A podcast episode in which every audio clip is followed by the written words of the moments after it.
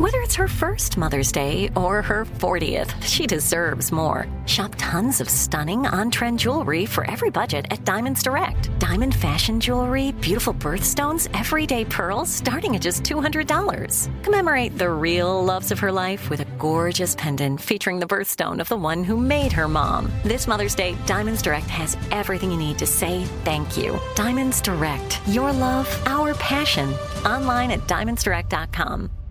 When you think about the future, what kind of technology do you envision? Whatever the future holds, artificial intelligence will undoubtedly be at the heart of it all. Join Graham Class as he hosts season two of Technically Speaking, an Intel podcast, and hear from the minds transforming healthcare, retail, entertainment, personal computing, and more with the help of AI. Tune in every other Tuesday and explore the latest technology that's changing our world today and creating a more accessible tomorrow. Listen to Technically Speaking, an Intel podcast on the iHeartRadio app, Apple Podcasts, or wherever you get your podcasts.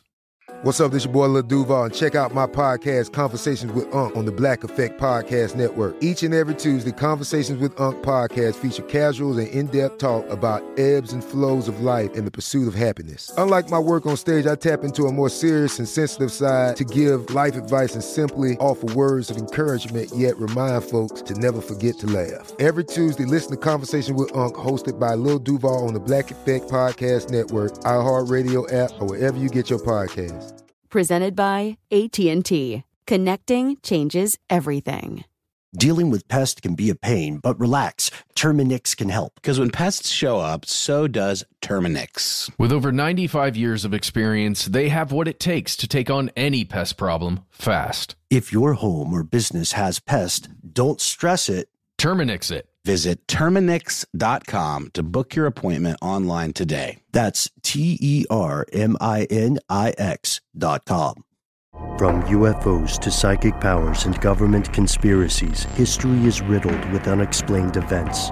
You can turn back now or learn the stuff they don't want you to know.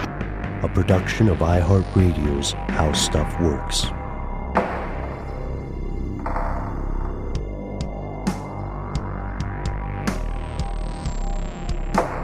Hello, welcome back to the show. My name is Matt. And my name is Noel.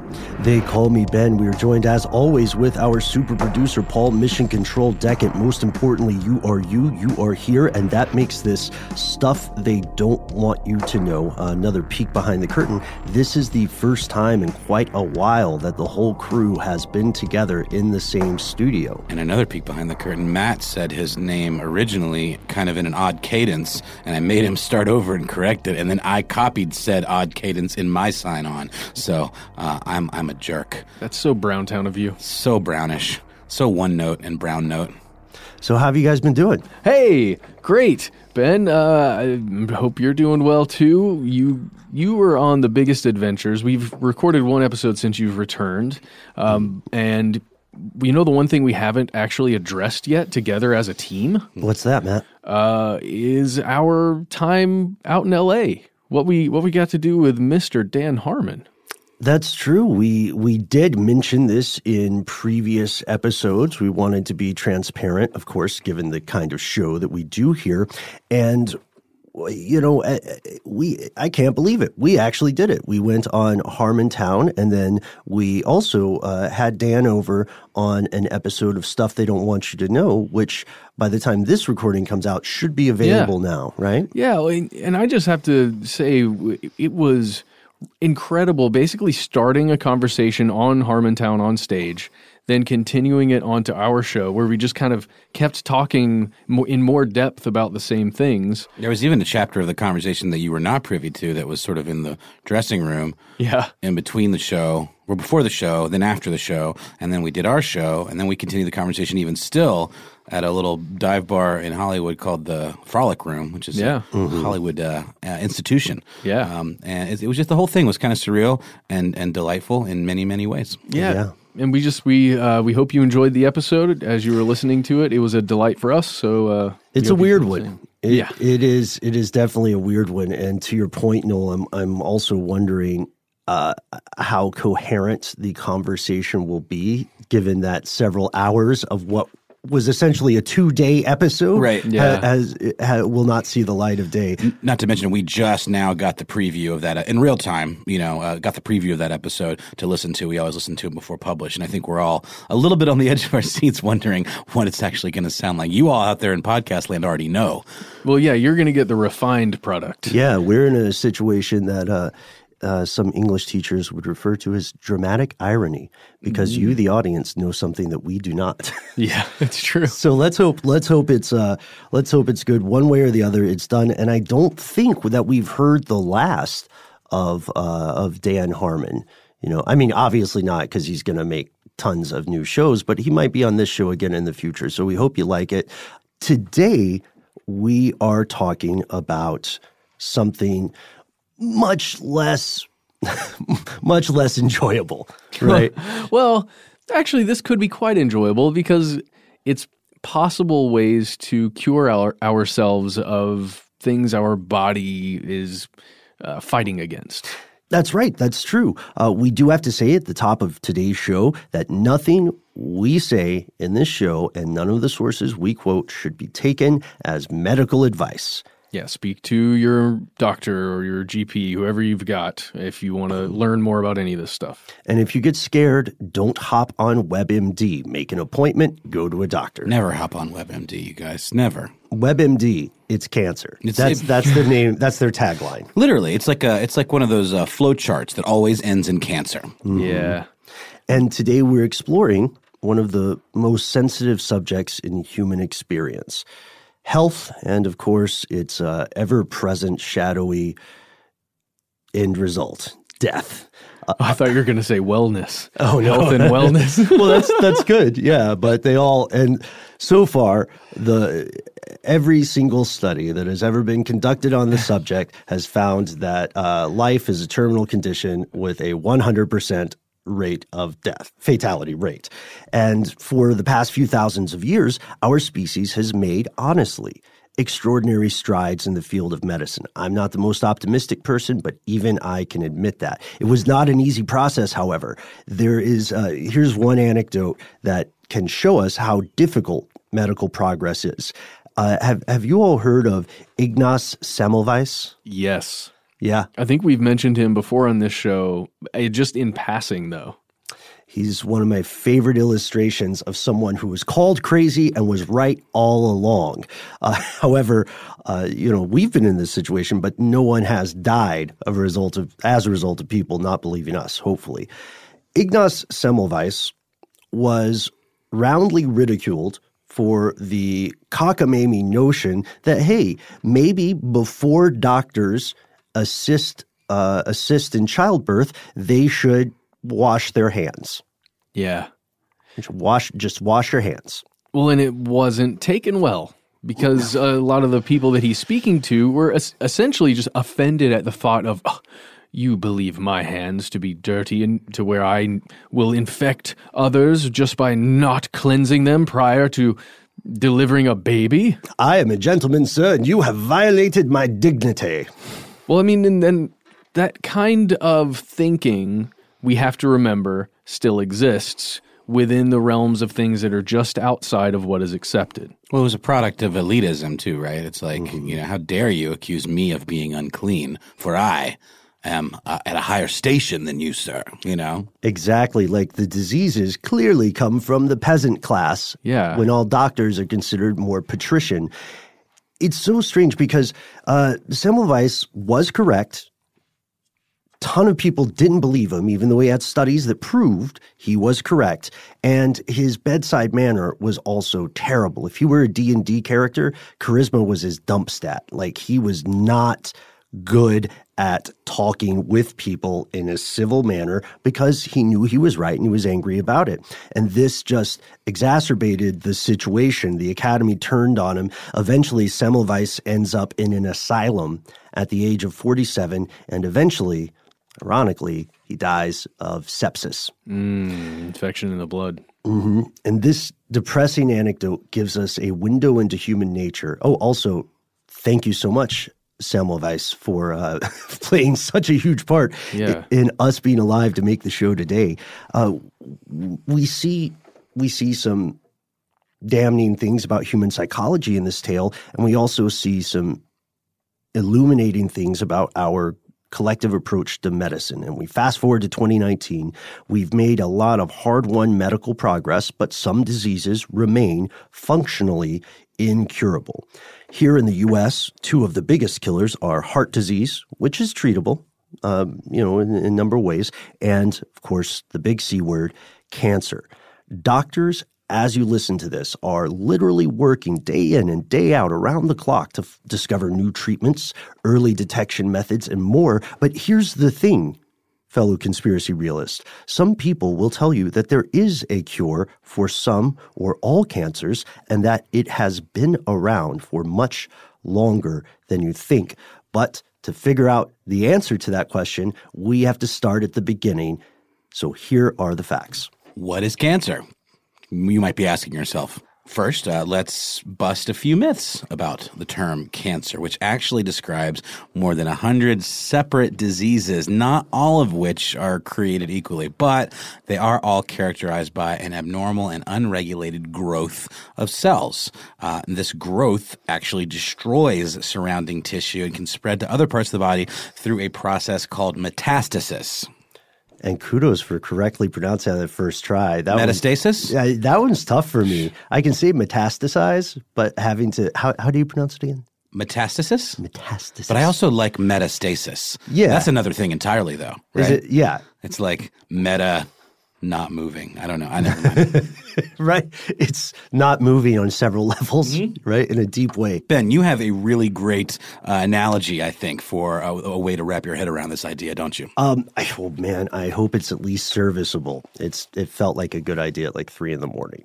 So when we hear cancer, just like you said, Noel, uh, we're often we're often taught to think that cancer is itself a specific disease.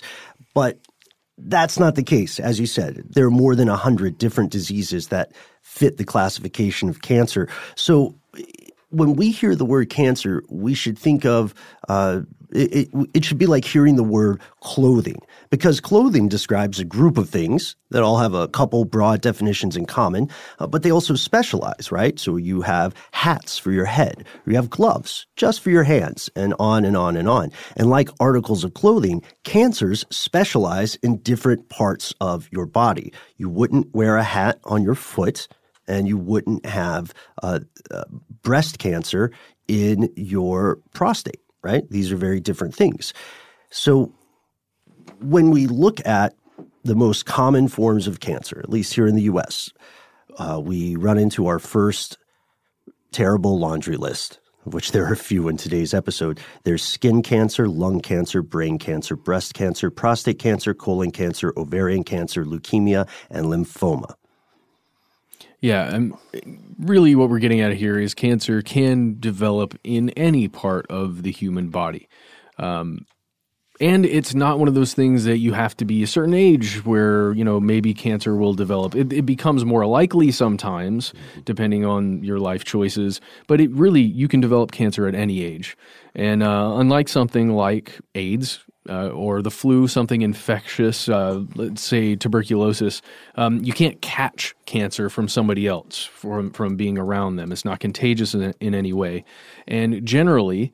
Cancers are caused by damage that occurs at the genetic level inside a cell, right? Mm-hmm. That's how you get the the single cell that becomes rogue and then begins multiplying and then infecting the other cells through metastasis.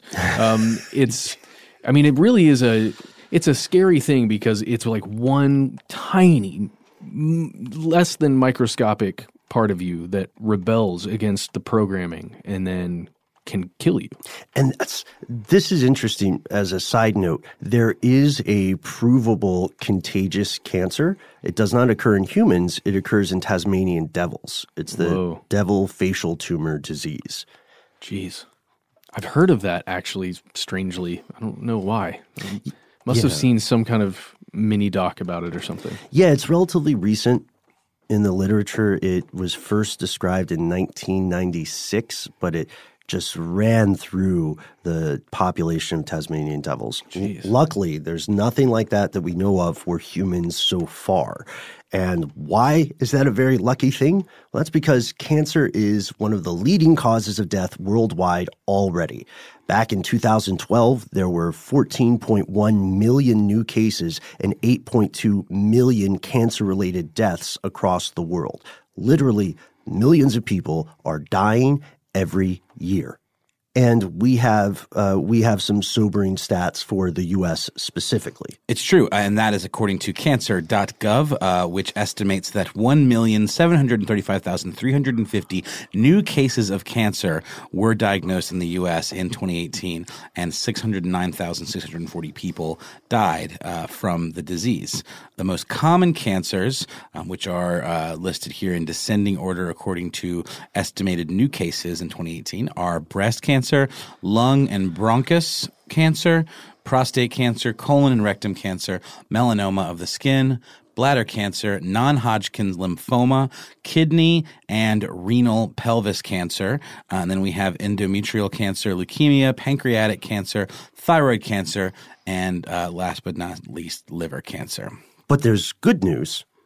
Thankfully, we're we're also going out of our way to point out moments of good news in Yeah. this story. There must be silver lining here. Um, well, the good news is that the, the cancer rates have actually dropped about 27% over the last 25 years. I mean, that's that's fantastic. And I think, you know, without getting too deep into it right now, it has to do with just the amount of money and effort that's being spent on on trying to find a cure. Uh, the the problem is again that we've kind of discussed before. It's not one thing. You can't just throw money at a, a team of researchers to look at cancer, big C cancer. Uh, you have to study each individual part of the body and each individual cancer. Um, but again, death rates dropped 27%. Um, it translates to about 1.5% per year and more than t- 2.6 million deaths avoided between 1991 and 2016. And honestly, go team. Yeah. I mean, that's that's a, a tremendous improvement. Right now, here at the end of 2019, experts expect a total of 1,762,450 new cancer cases and 606,880 deaths from cancer, cancer related causes.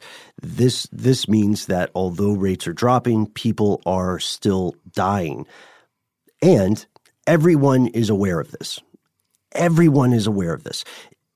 We know that people are searching continually for a cure. According to researchers like K.L. Black, the cure for cancer is more a matter of when rather than a matter of if.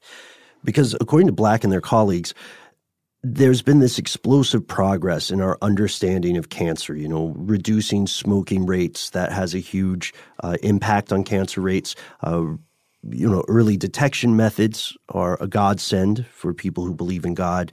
And Black says that since we're since we're in an inevitable situation where we will find a cure for some cancers, it really becomes a question of how much we want to prime the pump.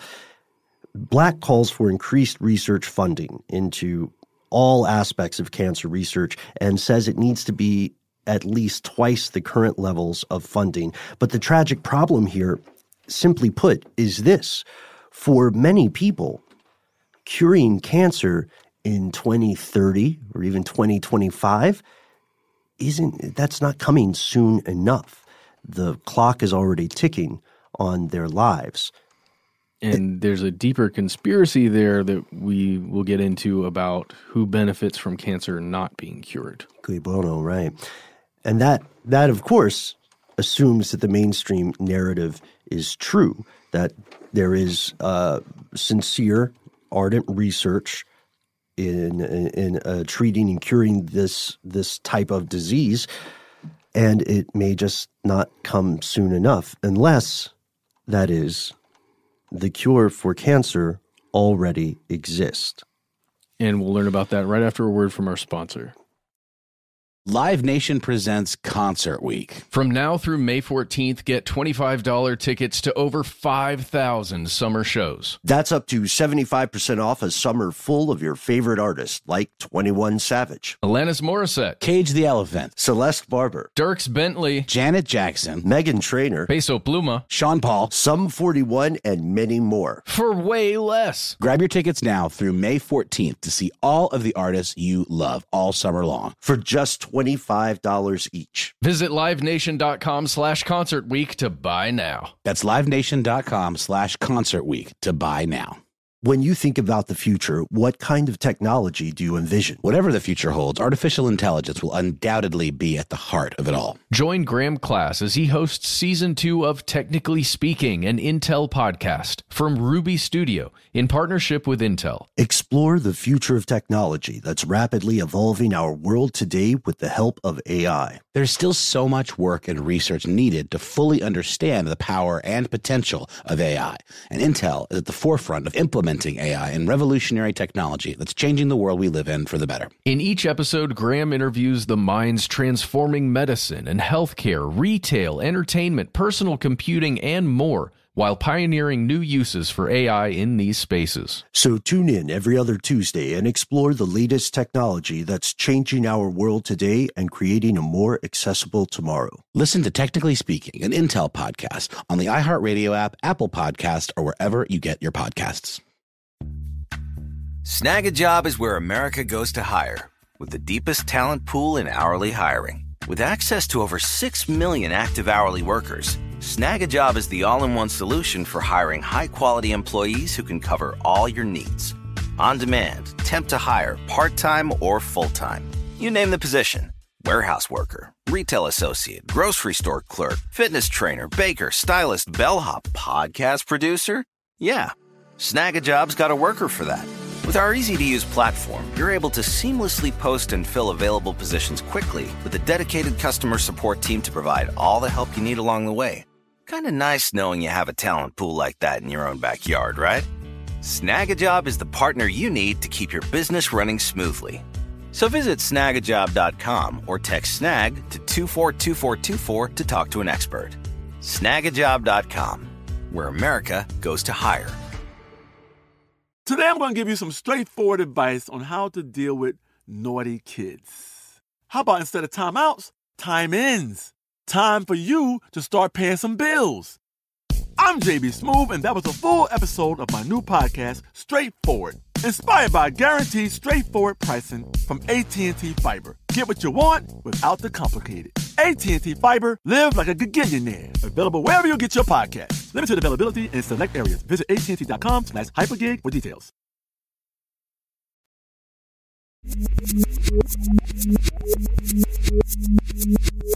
Here's where it gets crazy. According to a 2008 survey, as much as 27% of the United States population believes large pharmaceutical interests possess a cure uh, for uh, some or all cancers and actively suppress this treatment um, in order to boost their profits. We've heard this any number of times when it comes to the farm. I mean, just in terms of cures for all kinds of diseases or alternative medications, why the pharmaceutical lobby fights marijuana legalization so much. I mean, you know, it's no proof, but proof is in the pudding. It seems pretty clear that that's the case.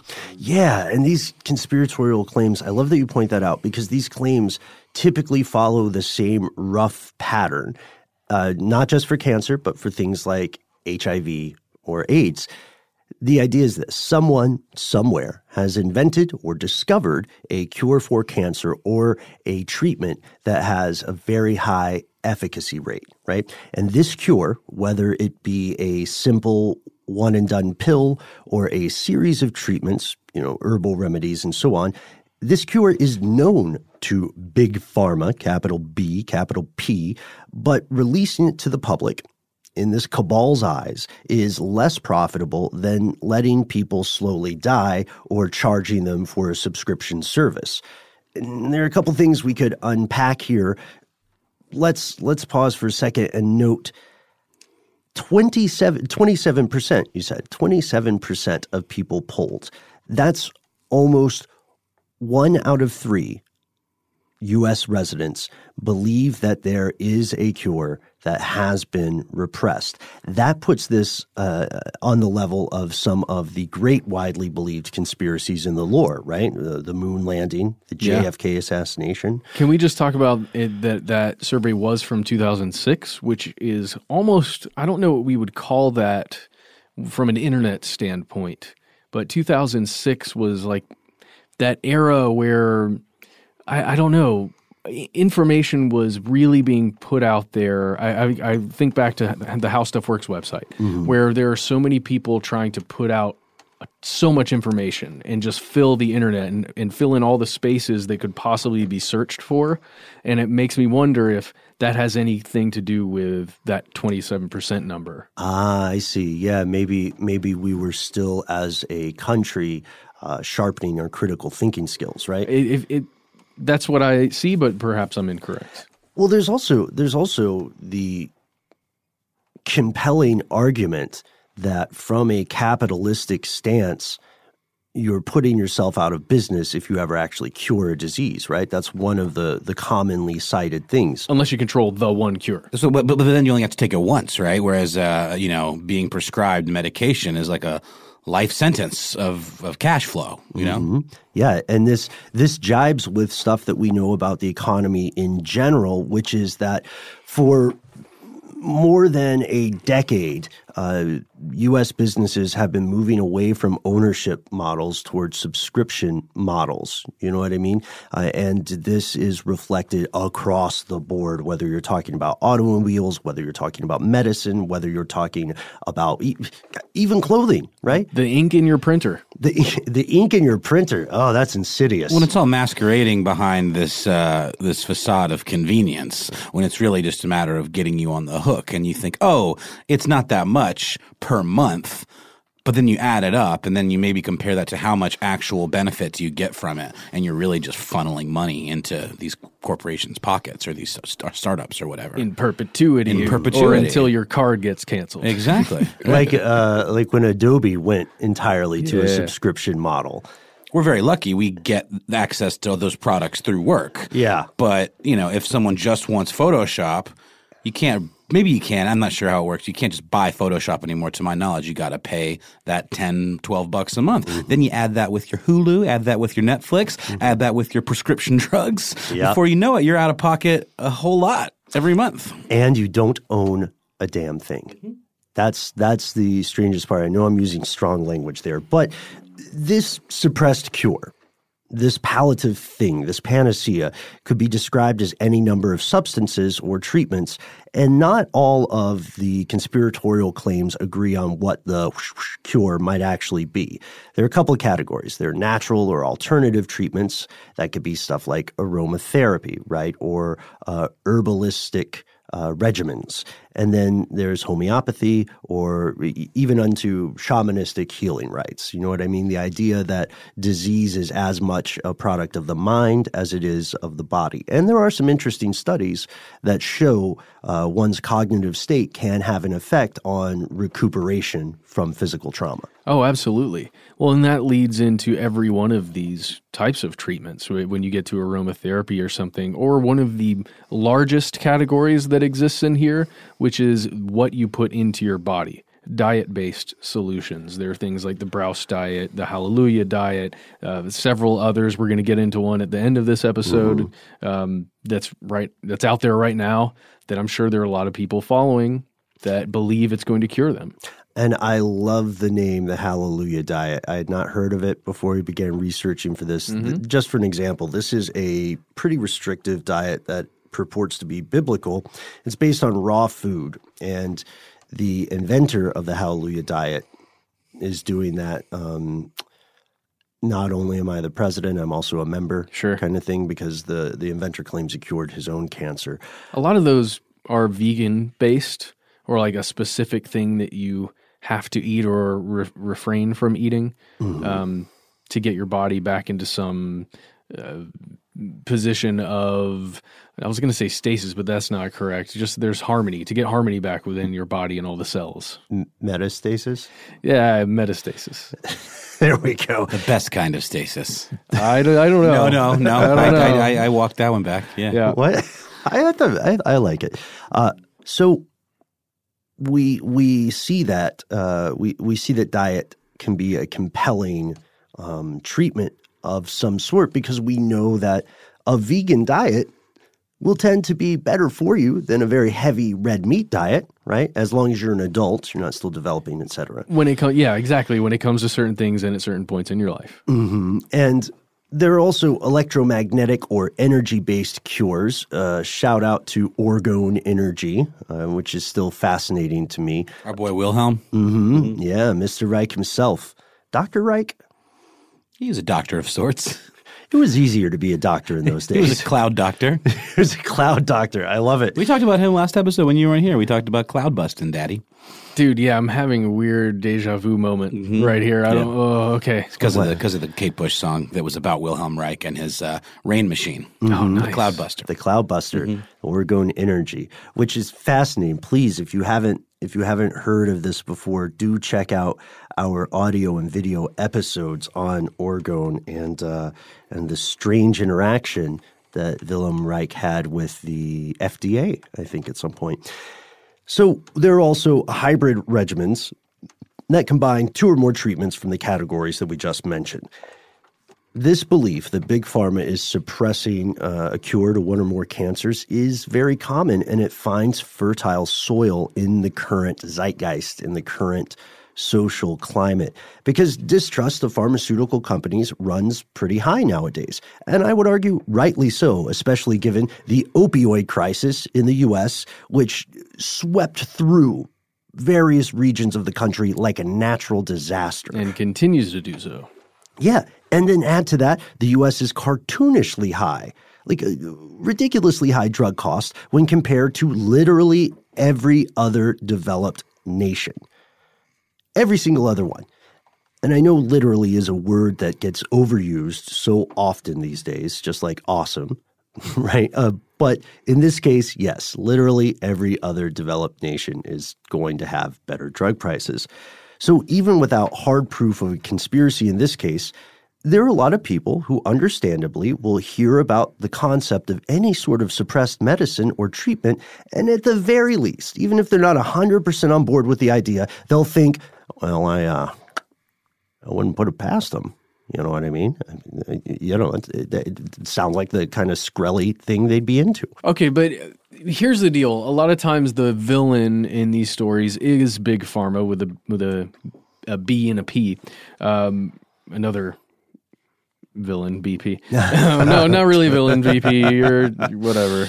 Just depends on your perspective. But ultimately, what I'm saying here is the the pharmaceutical companies, big pharma, could not get away with this alone. They would need to have some cronies there with them, some people who could get some other things done. They need help from, you know, the nonprofits that are out there that take in hundreds of thousands of dollars, if not millions of dollars, government agencies and other independent researchers who are going through and either suppressing the research that's out there or, you know, covering up various aspects of certain diets or cures.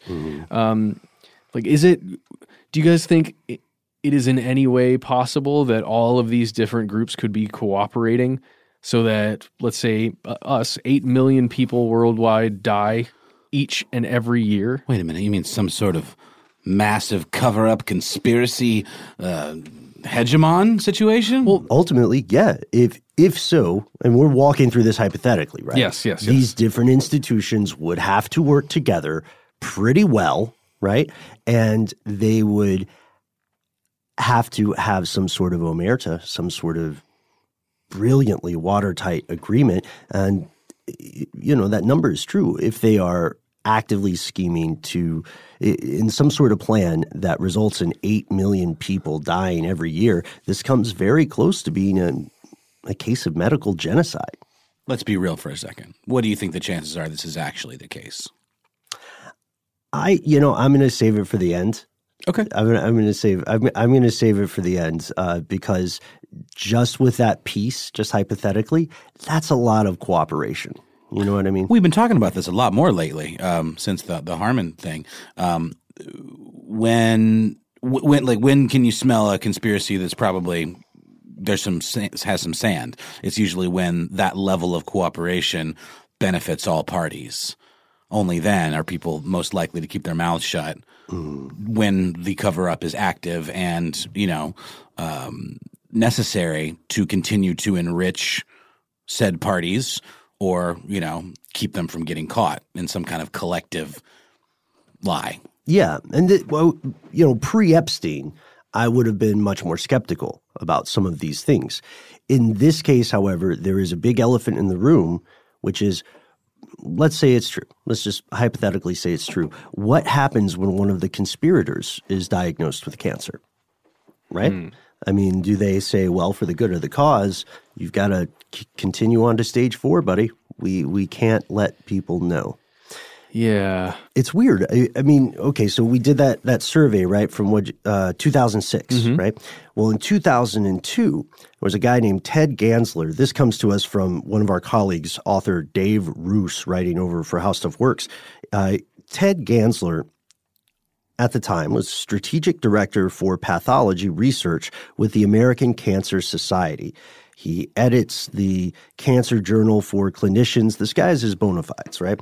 He heard this hidden cure, the suppressed cure for cancer story so often that in 2002, he conducted a survey about the most common misconceptions of cancer. And in this, he asked about 1,000 Americans if they believed there was a conspiracy to hide a cure for cancer. According to Gansler, the result was even more shocking than he had expected. He found, and again, this 2002, that not only did 27.3% of the people polled believe that there was a cure for cancer being repressed, but another 14% said, I don't know. It seems like something they would do, though. It Maybe could happen. that's that's crazy. Um, and again, that's just kind of what we've been talking about here. It's another version of this conspiracy theory, or another aspect to it. Is that that thought that somebody somewhere has a cancer cure and it's being kept secret for one reason or another. Well, but to your question, Ben, I mean, if we're staying in the realm of hypotheticals and thought experiments, if if one of the uh, members of this conspiracy were diagnosed wouldn't by virtue of being in the inner circle they'd get the cure and they would just keep it quiet and they'd never come out with the fact that this person was diagnosed. It would just be business as usual. Isn't that sort of the the argument we make with the super elite that potentially possess technology that's beyond the reach of us mere mortals like life extension technology and mm-hmm. things like that? Isn't that how it would work hypothetically? Hypothetically yeah but then we also have to wonder how to explain the deaths of people who are you know billionaires who, who expired due to cancer, cancer related causes. Is that part of the cover up too? Did they really die of something else? And they said, okay, call it cancer so that the peasants don't know we have the cure. Well, and they're presumably living on a billionaire island somewhere. yes. Yeah. Is, is Warren Buffett like the only billionaire who has a modest ranch style home? He seems like he likes to keep it relatively unostentatious uh, for the most mm-hmm. part. He spends his money in smart ways and not in showy ways. That's a good question, though, Ben. I don't know. I, let us know uh, if you know a modest billionaire who can help illuminate our investigation into the idea of a suppressed cancer cure. And maybe pump millions, if not billions, into cancer research. Right. Like, oh, oh you know what? Great example. David Koch. There you go. Died of cancer. Right. So here's here's another twist to this story. Not only do about one one in three Americans believe that there's something fishy here, but there are multiple, numerous groups, individuals, and institutions who claim not only is there a suppressed cure, but that they have discovered this cure or a cure. We could do an entire series on the various claims involved, but let's take a break for a word from our sponsor, and then we'll come back and we'll look at a couple of, uh, uh, let's call them notable highlights. Live Nation presents Concert Week. From now through May 14th, get $25 tickets to over 5,000 summer shows. That's up to 75% off a summer full of your favorite artists like 21 Savage, Alanis Morissette, Cage the Elephant, Celeste Barber, Dierks Bentley, Janet Jackson, Meghan Trainor, Peso Pluma, Sean Paul. Sum 41, and many more. for way less. Grab your tickets now through May 14th to see all of the artists you love all summer long. For just $25 each. Visit livenation.com slash concert week to buy now. That's livenation.com slash concert week to buy now. When you think about the future, what kind of technology do you envision? Whatever the future holds, artificial intelligence will undoubtedly be at the heart of it all. Join Graham Class as he hosts season two of Technically Speaking, an Intel podcast from Ruby Studio in partnership with Intel. Explore the future of technology that's rapidly evolving our world today with the help of AI. There's still so much work and research needed to fully understand the power and potential of AI. And Intel is at the forefront of implementing AI and revolutionary technology that's changing the world we live in for the better. In each episode, Graham interviews the minds transforming medicine and healthcare, retail, entertainment, personal computing, and more while pioneering new uses for AI in these spaces. So tune in every other Tuesday and explore the latest technology that's changing our world today and creating a more accessible tomorrow. Listen to Technically Speaking, an Intel podcast on the iHeartRadio app, Apple Podcast, or wherever you get your podcasts. Snagajob is where America goes to hire, with the deepest talent pool in hourly hiring. With access to over 6 million active hourly workers, Snagajob is the all in one solution for hiring high quality employees who can cover all your needs. On demand, temp to hire, part time or full time. You name the position warehouse worker, retail associate, grocery store clerk, fitness trainer, baker, stylist, bellhop, podcast producer. Yeah, Snagajob's got a worker for that. With our easy to use platform, you're able to seamlessly post and fill available positions quickly with a dedicated customer support team to provide all the help you need along the way. Kind of nice knowing you have a talent pool like that in your own backyard, right? Snagajob is the partner you need to keep your business running smoothly. So visit snagajob.com or text snag to 242424 to talk to an expert. Snagajob.com, where America goes to hire. Today I'm going to give you some straightforward advice on how to deal with naughty kids. How about instead of timeouts, time ins? Time for you to start paying some bills. I'm JB Smoove, and that was a full episode of my new podcast, Straightforward, inspired by guaranteed straightforward pricing from AT&T Fiber. Get what you want without the complicated. AT&T Fiber, live like a gigillionaire. Available wherever you get your podcast. Limited availability in select areas. Visit AT&T.com slash hypergig for details.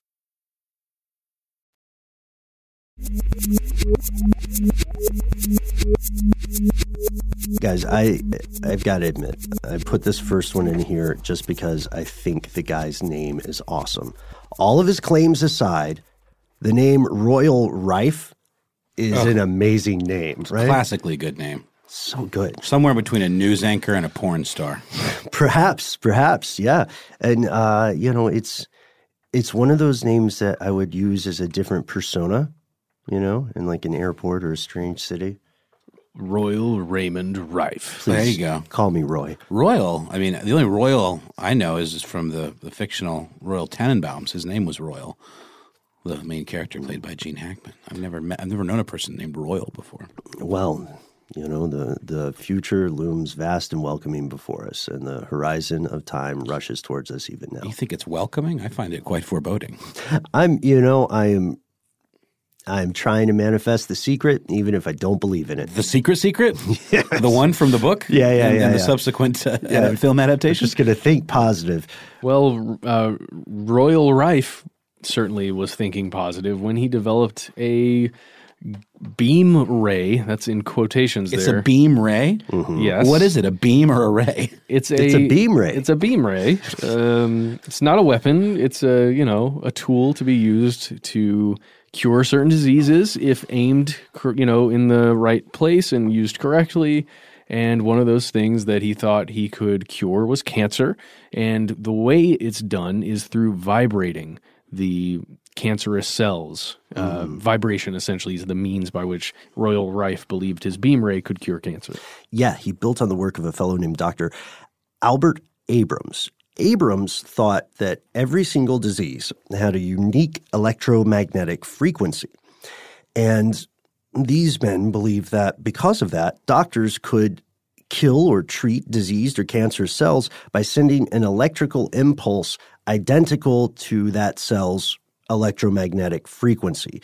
This you've heard of this before if you're a longtime listener to the show. This is sometimes called radionics. R A D I O N ICS. It's a it's a fascinating concept, right? The, if you could isolate just the bad cells and then take those out. There's a very similar, uh, and and and I, I think if we're heading in the direction I believe we are, similarly debunked technology that was used in forensics called I, I can't remember the name, but it used uh, radioactive isotopes to identify materials in lead in bullets, and the concept was that they all had these distinctly unique signatures per specific bullet. But it turns out that wasn't the case at all. It'd be like the equivalent of picking up a conch shell and saying this is, you know, uh, this is a unique conch shell, but it would actually have a similar signature to like every other conch shell that ever existed. So there were folks that were put into prison for a very long time using this technology, and then it was debunked, and those people were subsequently released. Wow. but couldn't get their lives back. Also true. So we know that Rife, similar to Semmelweis, was certain that the Academy had turned on him, right? And he thought, I am bringing this pioneering cure to the world. I don't want to make a ton of money. It's not about the money, right? It's about saving lives. There was a San Diego Evening Tribune article that came out about Rife in 1938. And in this, he's it's interesting. He stopped short of saying, I can cure cancer, but he says, I can devitalize disease organisms in living tissue with certain exceptions. So Sounds like PR to me. yeah, so he's like, I'm not I'm not saying this is a panacea for everything, but the problem with his beam ray, similar to the problem with a lot of radionics experiments and a lot of orgone experiments, was that people said it could not be independently replicated. And independent researchers then, throughout the 1950s, discredited Rife. You can see his obituary in the Daily Californian when he passed away at the age of 83 on August 5th, 1971. Uh, and according to the Daily Californian, Rife died penniless and convinced that there was uh, there was something rotten afoot in the academy. Yeah, they published it in the much maligned, disgraced column in the obituaries that day.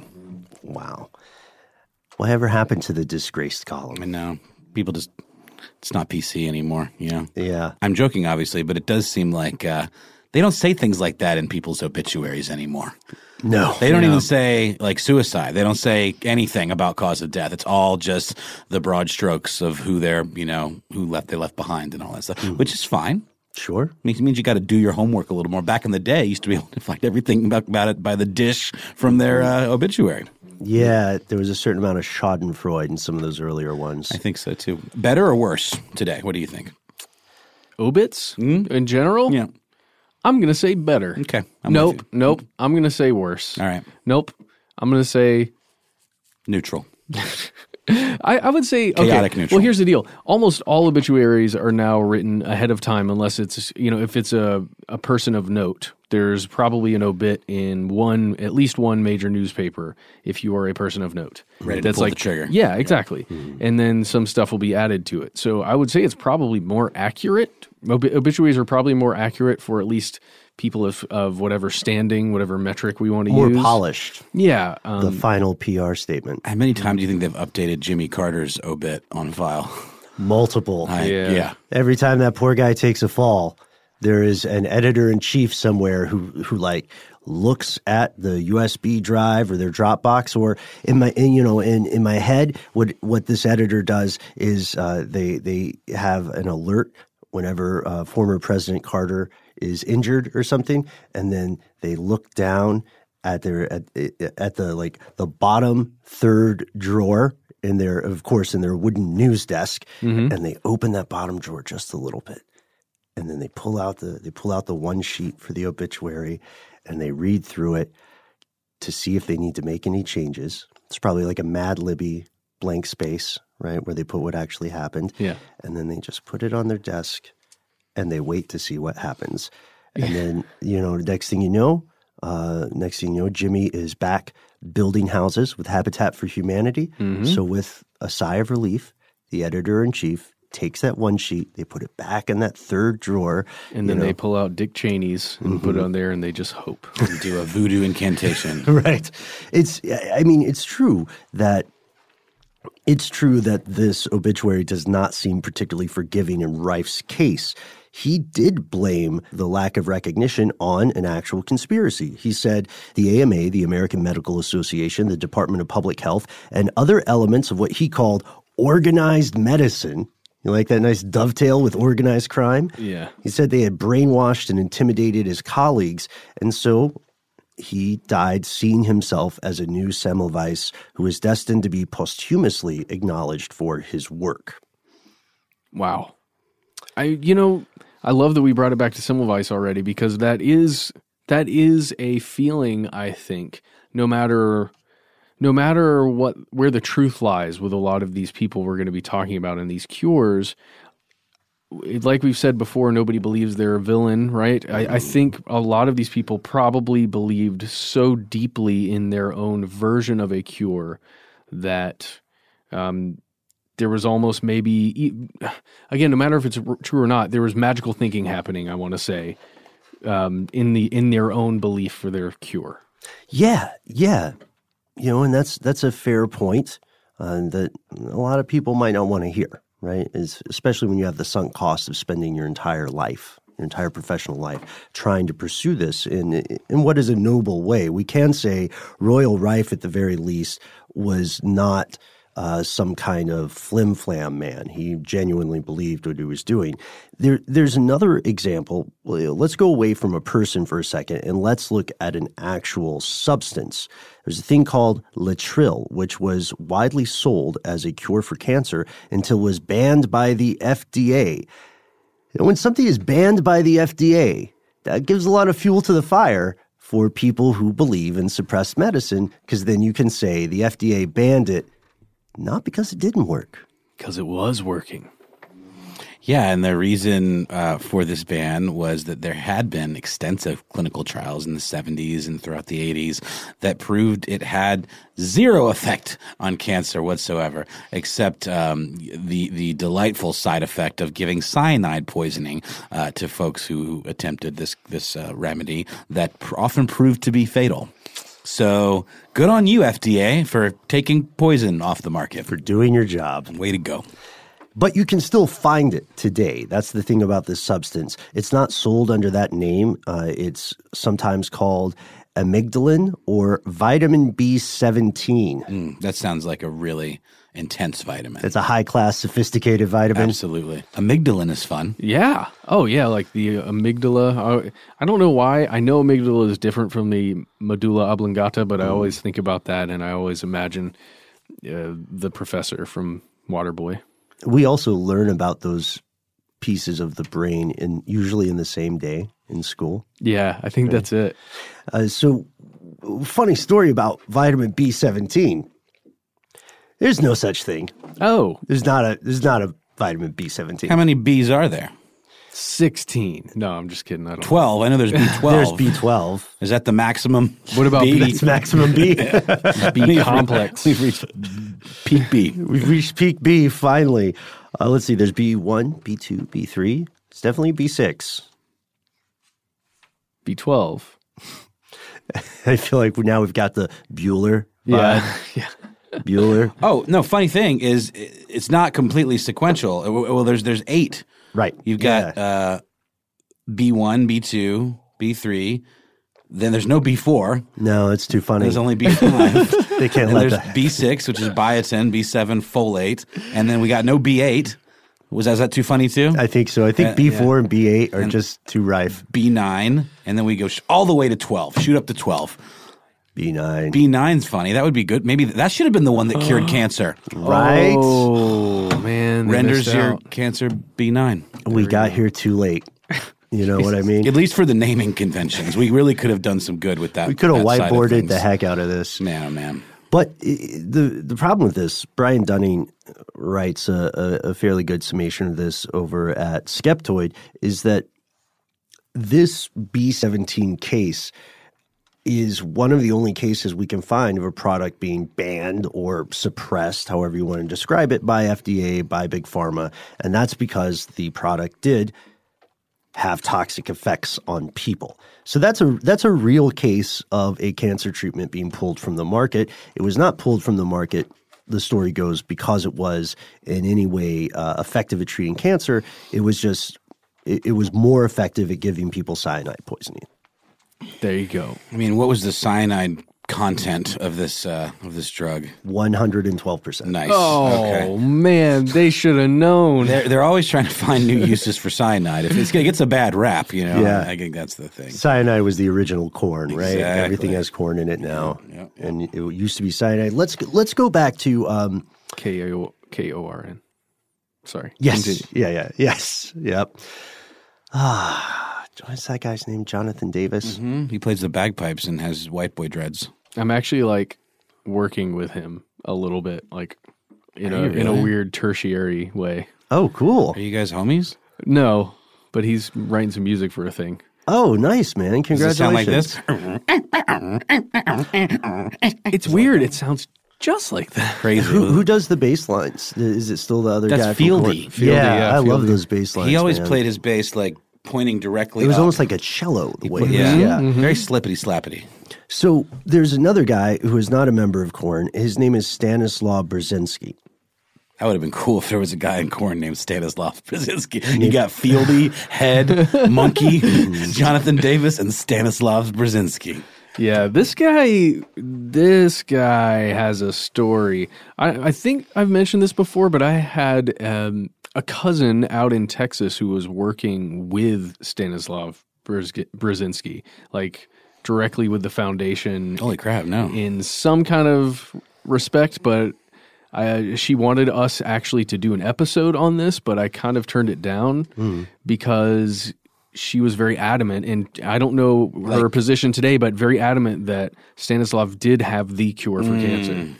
Yeah, there's a documentary about Burzynski um, called the the Cancer Cover Up, which is available for free on YouTube. This is not an endorsement, but if you want to learn more about the story, I would check that out with the knowledge that. If you couldn't tell from the title, the documentary is very much of the opinion that Burzynski uh, is is actually treating cancer with success. Uh, he surfaces in the late 1960s when he proposes that there is a naturally occurring, continuously functioning biochemical system in the body that is different and distinct from the immune system, and that this other system can correct cancer cells by means of special chemicals that reprogram these cells. And this leads him to create what is known as the Burzynski Clinic. Yeah, cells that, in particular, as we have discussed already, the cancerous cells that something has gone haywire within their genetics and they're just reproducing and in in inert in weird ways and yet reproducing. Uh, basically, this stuff would stop that, um, turn them back into regular cells. So the clinic itself, that it's called the Burzynski Clinic, it was founded in '76, and it is in Texas. Uh, it just kind of goes along with my my cousin's story and perhaps why she got interested in the first place. And it's best known for this controversial therapy known as anti-neoplaston. That sounds a little weird. Anti-neoplaston, um, and it was developed by Burzynski in the 1970s. Now, this is his term, anti-neoplaston, for this group of now get this urine-derived peptides. Okay, peptide derivatives as well as mixtures that Burzynski named to use in his cancer treatment. So that those are the the substances, the chemicals that would get pumped into you if you were undergoing treatment.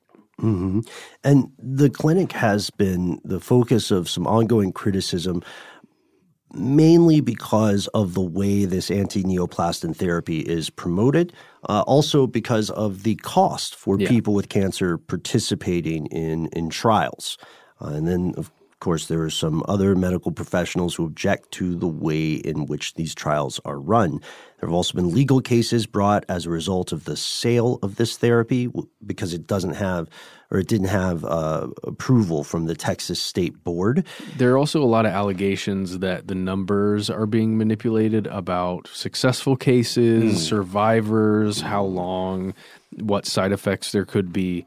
Um, there's a lot of, I mean, it's what there's a lot of controversy out there about this, and it's certainly worth your time to look into if you're interested in this mm-hmm. kind of thing, again, we're not trying to make anyone believe in or not believe in any of these things. It's just we're kind of giving you what we found. And it's important to note examples like this. This is just one of many examples, but it, it's important to note this one in particular because it is an ongoing case. You know what I mean? It's oh, not oh, yeah. something from the 1800s or the 1930s. If you go to the website quackwatch.org, you can read a whole bunch about Stanislav Burzynski and the treatments and what's supposed to be happening, the claims. There, there have been several published clinical studies that you can actually read parts of in there.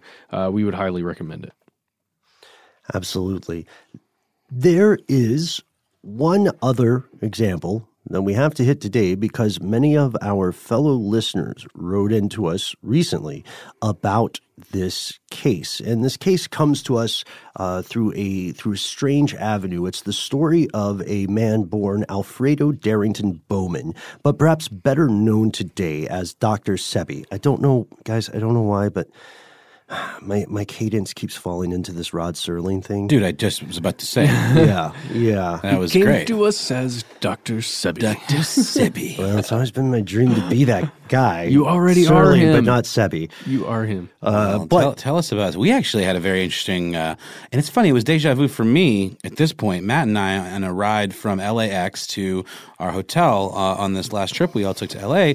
Uh, we got into the conversation about why we were there, and so we had this, you know, conspiracy, open-minded, uh, critical thinking approach to conspiracy theories podcast, just how we tend to phrase it. Um, and he asked if we had heard of Dr. Sebi, and he seemed to really stand behind him very much so. Yeah. And I, I actually, funny, had a similar conversation with another Lyft driver years ago and he was like preaching the gospel of Sebi to me. Well, and no. I had not heard of the guy at all, but um, now now I know a little bit about him. Well, why do you think we're talking about him right now? It's because of that because of that ride, buddy. Mm-hmm. So, uh, Noel, why don't, well, tell us a little bit about Dr. Sebi. Absolutely. This comes from a healthline.com article that describes Dr. Sebi as a gentleman who claimed that his diet could cure everything from AIDS to sickle cell anemia to leukemia and lupus. But uh, he was sued in 1993 and was ordered to stop making these claims. But that is.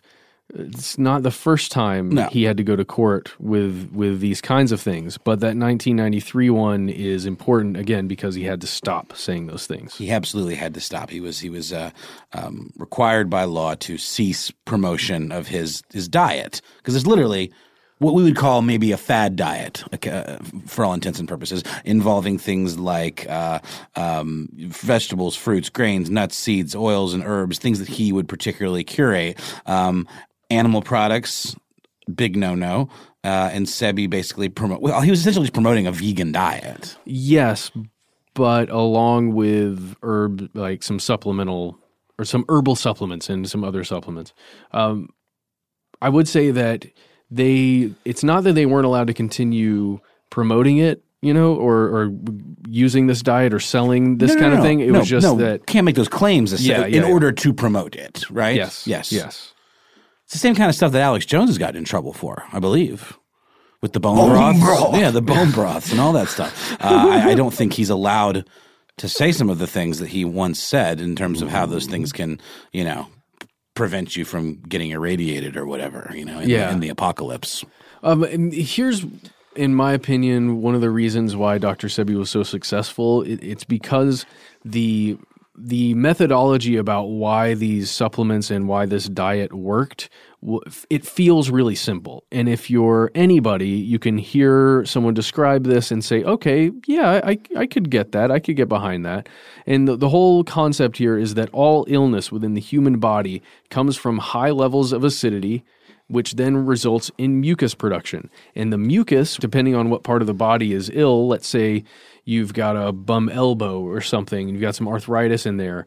Um, Dr. Sebi's belief is that there's mucus buildup in there from high acidity, and his diet is going to be alkaline and reduce the acidity and basically get your body back in harmony, and then your mucus will go away and your illness Wait will go minute, away. wait a minute, wait a minute. Does this sound eerily familiar to the the medieval uh, quackery of humors, Humors, right. and and phlegm and uh, mucus, Bile. It was it was it was all related to the balance of these bodily fluids, right? Yeah. Is that? Am Well, I, it certainly comes from an older belief system. It does come from an older belief system, uh, but so does the um, medieval belief in humors. Uh, the idea that one could be melancholic, right? I have a great book on that. If you guys ever, uh, never mind, never mind. I'm gonna I'm gonna go back and read it. Uh, the illustrations are great. This I also, know. yeah, okay, I'll bring it in. Uh, this is also back when one of the forefronts of European medicine was to have people pee in in glass or transparent beakers, and then to hold the urine up to the light. And, and and guess at what was wrong with the person based on uh, the interpretations of the urine. Oh, do it like a wine tasting where you swish it around. There was some sniffing for sure. Yeah, okay. There was some sniffing for Not, sure. not the, not that one. I don't think Sorry, so. That's a disgusting sound, you guys. I'm really sorry. and I don't know how widespread asparagus was either. So Oh. we do know, just not to Yeah. derail, but that w- w- not everyone, not everyone's pee will smell funny when they eat asparagus. it's true. It's kind of like the cilantro thing. Or is it that you can't smell it? That's what I'm saying. Not everybody can smell it. I don't know. Look, man, science out on that one. Yeah, let us know, folks. Let us know.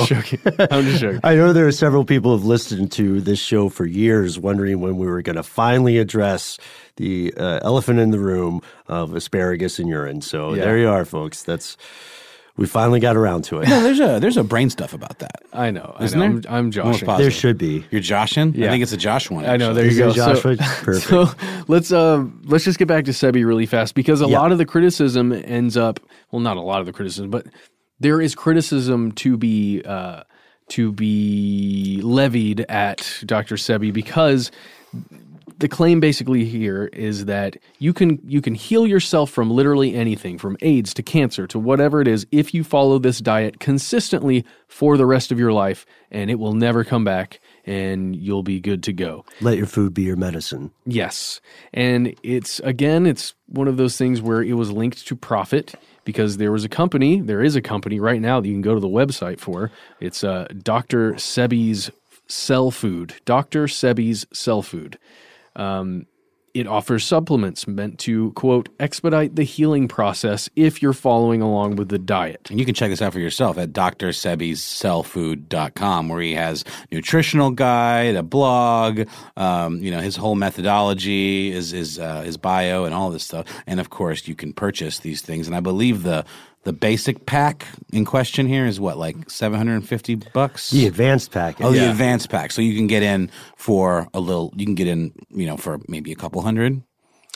Yeah, I think there's a couple on there that are like in the $200, $300 range. And I'm, I'm sure if you did research, you could find independent suppliers of the different substances offered in the pack and maybe save money. I'm I, I haven't done the math on it. No, well, actually, uh, the the advanced pack is sort of the basic pack. Then there's an all inclusive pack that's fifteen hundred dollars. So there's the advanced is the lowest tier. That's the lowest tier of like a whole uh, collection of stuff. Then you can buy individual, um, you know, remedies or whatever. There's something called the booster package, which is five hundred and seventy five dollars, and you can buy you know individual things from everything from bromide plus capsules for thirty bucks to Dr. Sebi's blood pressure balance herbal tea, sixteen bucks. Yeah, Looks like some the, tea. the point here is that it's not cheap to Right. to get in on this kind of diet if you're going to follow it and take the supplements provided by the company. However, many people will swear that the program has healed them,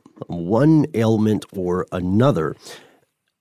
At the time of reporting, as far as we could find, no universally acknowledged scientific studies supported these claims. They still live squarely in the realm of the anecdote, which doesn't make them false. It just means that at this point, they have not held up to scientific rigor.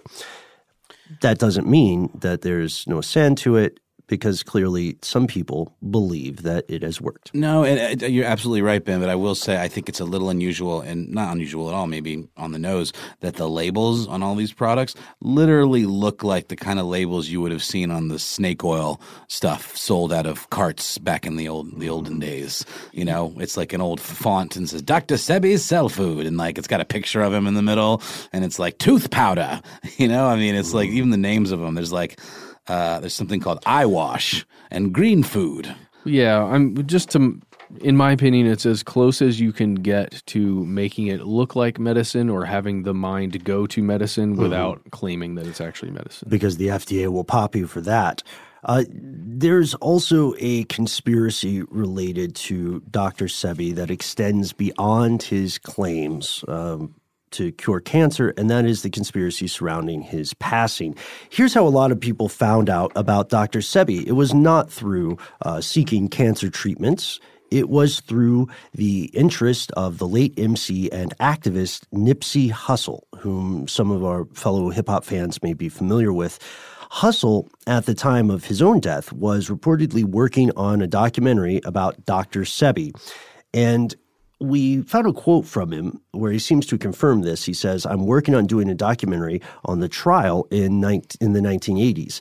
And Hussle says, when Dr. Sebi went to trial in New York, uh, it was because he published in a newspaper that he had cured AIDS. He beat that case, says Nipsey, but nobody talks about it. I think the story is important. If you look into the case, the way that the events broke down was that he was charged in 87 with practicing medicine without a license. But he was acquitted because jurors claimed the state had failed to show he made an actual medical diagnosis. Yeah, and and a claim that he was selling the cure necessarily because it was more about diet. Right.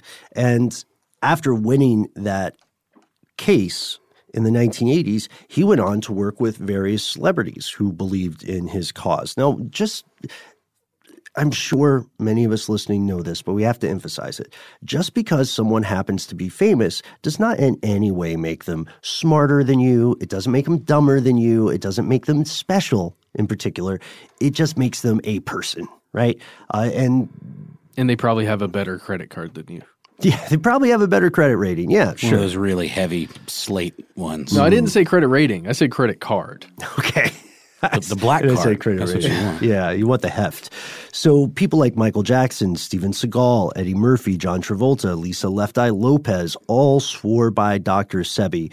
Uh, Lisa Lopez said, uh, I know a man who's been curing AIDS since 1987 in her vociferous public support of the guy. Uh, but shortly afterwards, she was run off the road and died after leaving Sebi's Usha Healing Village in Honduras. And some people will tell you, people who believe there's more to the story, uh, they'll tell you that she was also targeted because she had been spreading his healing message. Uh, he's also reputed to have worked with Michael Jackson to treat painkiller addiction, and Sebi later sued Michael Jackson for almost 400 grand in unpaid bills and then 600 something in lost revenue. The case was dismissed in 2015, and a year later, Dr. Sebi dies. He's 82 years old. He's in a jail cell in Honduras. He was arrested for carrying stacks and stacks of cash. Yeah, it was I think 30 something thousand and like 40, 50 something thousand in another case. And uh it, he couldn't he couldn't say where it came from. That was the big issue. He's like, uh, I just have this money. And he ended up in jail and then got pneumonia and passed away. Or was it pneumonia? Yeah. It's officially pneumonia, uh, but people who believe that the Academy or Big Pharma was suppressing his work will say that he was murdered by the medical industry to, again, silence his message. here's the deal. Um, if Big Pharma was going to take out Dr. Sebi, their best chances were in the 80s, probably, or prior to the 80s, before it was a, a big deal. And then they had all the way up to 2016 to get the job done. And if they did, in fact, murder him, um, just the the amount of time and effort, um, it just doesn't make sense to me. I see what you're saying. You're saying they would have known the efficacy of his claims at earlier and then would have acted accordingly, as opposed to waiting until he got famous. or maybe they couldn't take him out because he was too hot at the time. Uh, whatever. I just I'm trying to game. I'm trying to go down the. It doesn't feel like he got killed to me, but that's just my opinion. So, with with this, what we see is this: these are enormously contentious issues, and there's another conspiracy or theory that gets ignored, that gets lost in the wash here or in the churn of different narratives. And it's this it's something that's, uh, well, there are two, I would argue. Uh, both are a little more plausible, and one is disturbing and one is incredibly disturbing. The first is this that there's a huge imbalance between private and public funding of cancer research. And that leads critics to say, you know, big pharma may actually be slowing down the search for a cure to cancer. The conspiracy here is not that it not that it exists, but that searching for it is being stymied because these are profit driven entities and they focus their money on developing patentable single drug treatments and getting someone hooked for life on a pill instead of testing combination therapies or exploring a way to repurpose cheaper generic drugs. And if that's the case, then we're looking at something pretty depressing. It's less of a, of a clever conspiracy by some shadowy cabal, and it's more like a bunch of people bumbling for short term profits because the long term stuff just won't deliver what the stockholders want. The other one, and this one we saved to the end because I think it's by far the most frightening. Um, what if there is no conspiracy? What if there just is no cure? What if all these things just don't work? That's a world that people don't want to live in. No. And, and if anything, Matt, I mean, the, the, the thing that points to that as being the most believable option is the fact that these billionaires die of cancer. Mm-hmm. And that's hard to walk away from. That's hard to square if any of this stuff is true. I mean, well, I suppose you could take the, you know, Epstein approach and, you know, like, oh, he, he died. He, he's dead. and He died of suicide. And now he's maybe actually secretly living on an island. Perhaps some of these billionaires made it look like they died of cancer when in fact they did receive the cure and are now living off the grid. Who knows? How will we prove it? I don't know. I'm just again thought experiment. Yeah, exactly. And that's the thing. So now we we wrap up and we you of course we we don't have an answer but this is a huge conversation that is going, going to be continuing in some form or another very very likely for the rest of our lives unless there is some sort of panacea discovered let's ask ourselves the case for or against conspiracy so people who argue there is a conspiracy are going to say that it's a profit motive. There may be some Malthusian argument in there saying that cancer helps cull the population, but cancer takes a while to kill people when it is fatal. Then there's the uh, the argument against the conspiracy, which also hinges on profit. Why would a profit motivated entity not instantly jump on the ability to be the exclusive source of a cancer cure. That is hand over fist money. And it also would allow those people that you cured to then take whatever other drugs that you're selling that they might need in their lives. Right. Yeah, exactly. And there's one thing for sure as we end today. Several of the alternative cancer cures being sold to sick people across this planet are themselves the result of true conspiracies. They're schemes to exploit the desperate hopes of people who are suffering from horrific disease and to take their money without actually helping them at all, and in some cases, harming them. If you or a loved one are currently battling cancer, please do not give up hope.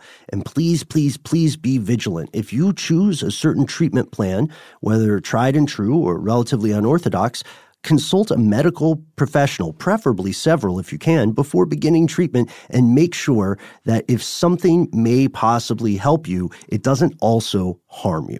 That's really great, Ben. It, a, can, a cancer diagnosis is one of the most terrifying things you can go through. And I think all of us here can see why these treatments have been um, so popular because we just we want to be like you said ben we want to believe that there is something out there that can help us um, so write to us. Let us know if you have been trying something, if it's been working for you or a loved one. Let us know um, if you've found some things to just completely not work. How you feel about all of these things. Um, if you maybe you have an insider perspective on either the medical industry or within one of these cures, uh, just write to us. You find us on Twitter or Facebook where we're conspiracy stuff. Uh, you can find us on Instagram where we're Conspiracy Stuff Show. If you don't want to do that, you can join our Here's Where It Gets Crazy page on Facebook and have conversations with fellow conspiracy realists and us. Absolutely. Uh, we lurk there pretty regularly and, and get in on the fun. Uh, if you want to check us out individually on social, you can. I am at How Now Noel Brown exclusively on Instagram. You can find me getting kicked into and out of various places on my Instagram, which is named in a burst of creativity at Ben Bowlin. You can also find me on Twitter at Ben Bowlin HSW. If you think social media is for the birds, totally get it. You can call us directly. We are 1833 STDWYTK. That's just stuff they don't want you to know in acronym form. Uh, leave us a message. You might get on the air, but we'll hear it. If even if it doesn't go on the air, we're going to listen. Uh, at least you are, Matt. You, that's you are right. the, you are the curator. You are the gatekeeper and the keymaster. Um, I, I would say keep it tight, uh, unless you know it's going to be a long one, and then just know you got to do it in th- three minute bursts, because that's just how Ring Central do. And if you don't want to do any of that stuff, you can write us a good old fashioned email. We are Conspiracy at iHeartRadio.com.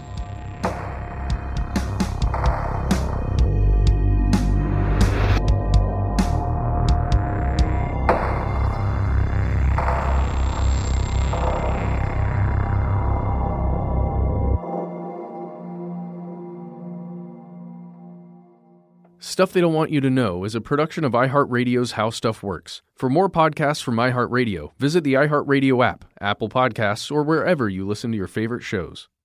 Live Nation presents Concert Week. From now through May 14th, get $25 tickets to over 5,000 summer shows. That's up to 75% off a summer full of your favorite artists like 21 Savage, Alanis Morissette, Cage the Elephant, Celeste Barber, Dierks Bentley, Janet Jackson, Meghan Trainor, Peso Pluma, Sean Paul. Sum 41, and many more. for way less. Grab your tickets now through May 14th to see all of the artists you love all summer long. For just $25 each. Visit livenation.com slash concert week to buy now. That's livenation.com slash concert week to buy now. From BBC Radio 4, Britain's biggest paranormal podcast is going on a road trip. I thought in that moment, oh my God, we've summoned something from this board. This is Uncanny USA. He says, Somebody's in the house, and I screamed. Listen to Uncanny USA wherever you get your BBC podcasts, if you dare.